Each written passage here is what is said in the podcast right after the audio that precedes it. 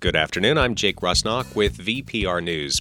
The Vermont legislature is halfway toward overriding the vetoes of two bills that would allow non citizens to vote in Montpelier and Winooski.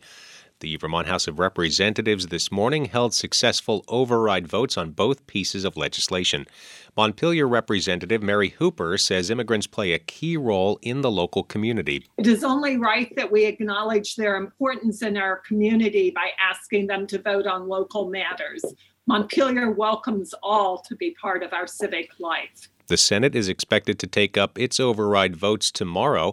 Both bills were the result of charter changes approved by residents of Montpelier and Winooski.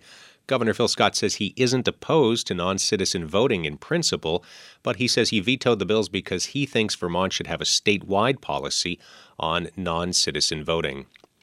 Governor Phil Scott is congratulating the latest Vermonter to win a spot in the Summer Olympics in Tokyo next month. Ellie Purrier St. Pierre of Montgomery won the 1500 meter finals at the U.S. Track and Field Olympic Trials on Monday night.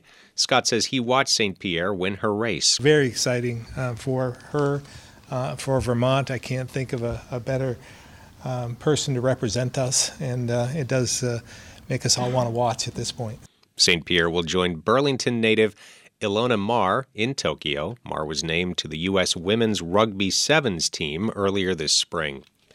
As children get ready for summer camp, federal COVID 19 response funds are being used to offer mental health training for camp counselors in New Hampshire. The State Department of Education is partnering with the New Hampshire Community Behavioral Mental Health Association to provide the training. 10 community mental health centers around the state will have staff on site at camp locations weekly to provide mental health support for children.